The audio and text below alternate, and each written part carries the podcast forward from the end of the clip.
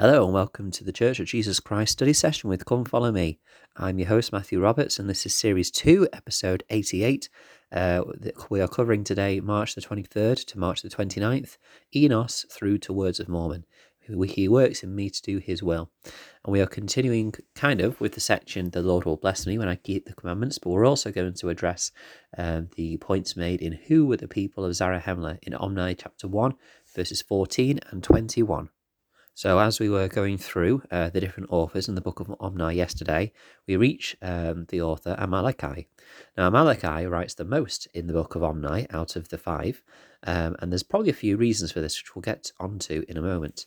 Um, but it seems that uh, the people uh, who were living at the time of uh, Amaleki um, decided or felt prompted, in fact, King Mosiah the first feels prompted uh, that he should uh, take some people who will go with him and leave the land um, that they lived in at the time, the land of Nephi. Now, this whole geography business isn't, you know, necessarily what is important. Uh, I was listening to a great uh, talk or message from a, a, person called Dan Duckworth, who works for the Leading Saints podcast, and he was talking about um, how when we give a talk in a sacrament meeting, we should be giving a witness, not evidence, um, for you know why we why we have this faith. Uh, and it's similar with this. The geography of the Book of Mormon shouldn't be a, a witness in itself of the truthfulness of the book. Uh, rather, it can be an evidence that um, builds it up. But as long as we are uh, focusing on the important things within the Book of Mormon, then that is the that is the that is the key. Uh, Harold B. Lee said this quote, Don't be concerned over Book of Mormon geography. Some say the Hill Cumorah was in southern Mexico, and some pushed it down for, still further, and not in western New York, New York. Well, if the Lord wanted us to know where it was or where Zarahemla was, he'd have given us a, long, a latitude longitude, don't you think? The witness of the Book of Mormon is not found in the ruins of Central and South America. There may be outward evidences of a people long since disappeared. The real witness is that which is found in the Book of Mormon itself. And it's interesting because there are a number of witnesses that that show that the Book of Mormon um, people um, were in in in kind of Central South America, and there is lots of evidences to point to that fact. Um, but the important thing is is that we don't focus on those things, rather that they can be outward evidences which support our witness. Uh, and so, whilst I'm not going to go into detail on the geography on where things are, um, it is important that we have some idea of context. So, the land of their first inheritance was where they left the Lamanites and they settled in the land of Nephi, and that's where Nephi dies and Jacob teaches, and then Enos teaches, Jarom, etc.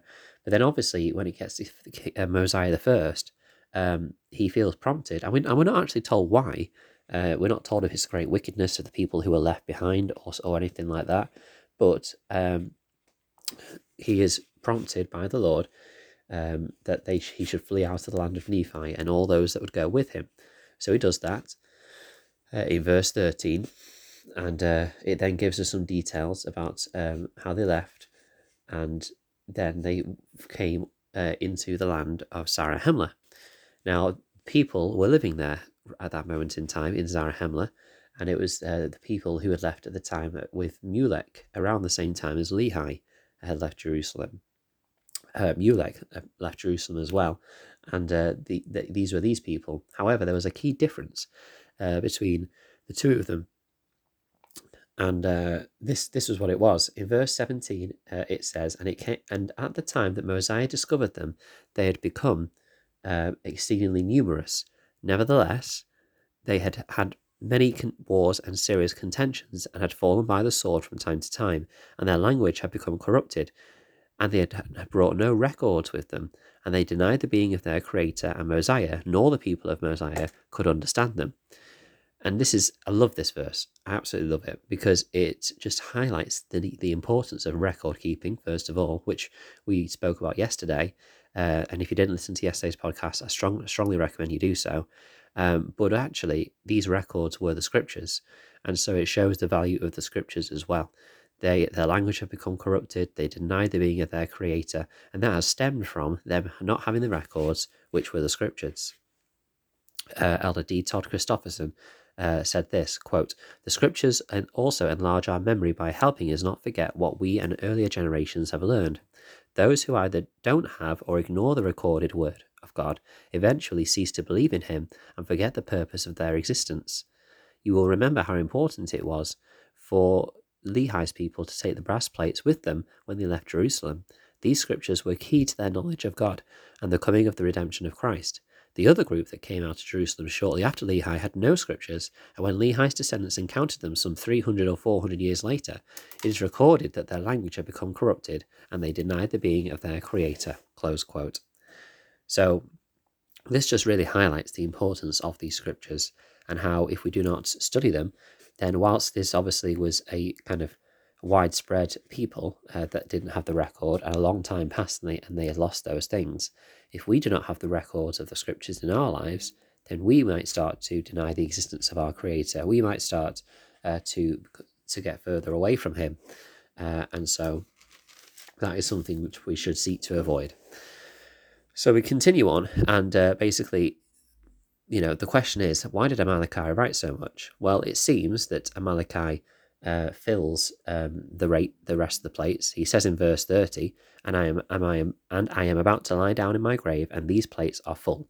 Uh, and so clearly he has recognized that there's literally now only a small amount le- left on the plates. But you have to bear in mind that he outlined some very significant events. This Mosiah the first felt prompted to take people away from the land of Nephi, where they had lived for uh, a number of generations, uh, and so that was a key event. Meeting this new people and uniting with them was a key event. The crowning of King Benjamin was a key event. Uh, and of course, the, the crowning of King Benjamin was a key event because it seems that Amaleki uh, felt that he should pass pass the plates on to them. Um, because and the, the reason why is because he outlines the righteousness and the leadership of King Benjamin. But then there's also an interesting uh, kind of message that's put within the, the, ver- the words of verse 30, where he says, And I, Malachi, had a brother who also went with them, meaning the people went, that went back um, to the land of Nephi. Um, and I have not since known concerning them uh, he says. So he says that his brother went with a group of people to go back to the land of Nephi. They haven't come back. And why is he why is he mentioning this? Well, it may well be that um, he was planning to pass these plates on to his brother, but he has since gone. Uh, perhaps he has no, you know, posterity, and so he obviously is looking for the next, you know, person that will look after and care for these plates. And who better than this righteous king, who clearly has the uh, the power of the Lord on his side? Now, I want to finish with a, a wonderful verse that uh, that uh, Amaleki writes, um, and he says it uh, in verse 26. He says, And now behold, my beloved brethren, I would that ye should come unto Christ, who is the Holy One of Israel, and partake of his salvation and the power of his redemption. Yea, come unto him and offer your whole souls as an offering unto him, and continue in fasting and prayer, and endure to the end, and as the Lord liveth, ye will be saved.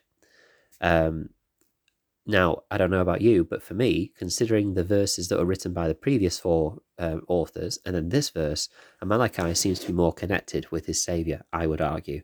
Um, I could be wrong. It may just be that he is now using up the last of the plates and he has a bit more space than the rest do. Um, but for me, someone who is teaching this principle, which is consecration, um, it would have to be someone who really uh, has a testimony of that and be able to speak so boldly about Christ and about how they need to come unto Him.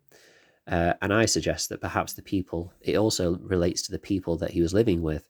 The people with the previous four authors perhaps were getting slowly and slowly more and more into wickedness, which is potentially why Mosiah the first needed to take the people and leave. Uh, and now we have King Benjamin leading these people, and well, we know the type of the type of rule that King Benjamin is. We find out in the next couple of books. And so perhaps the righteousness of the people is starting to be on the increase again.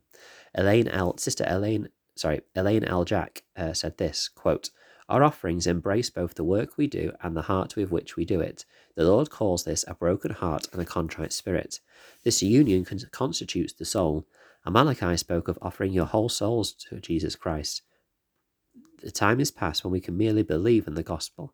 We must be passionate in our belief and in our commitment to Jesus Christ and his plan, we must know unequivocally that He is with us, that He will guide and direct us. In His name we shape our, our offering. Close quote.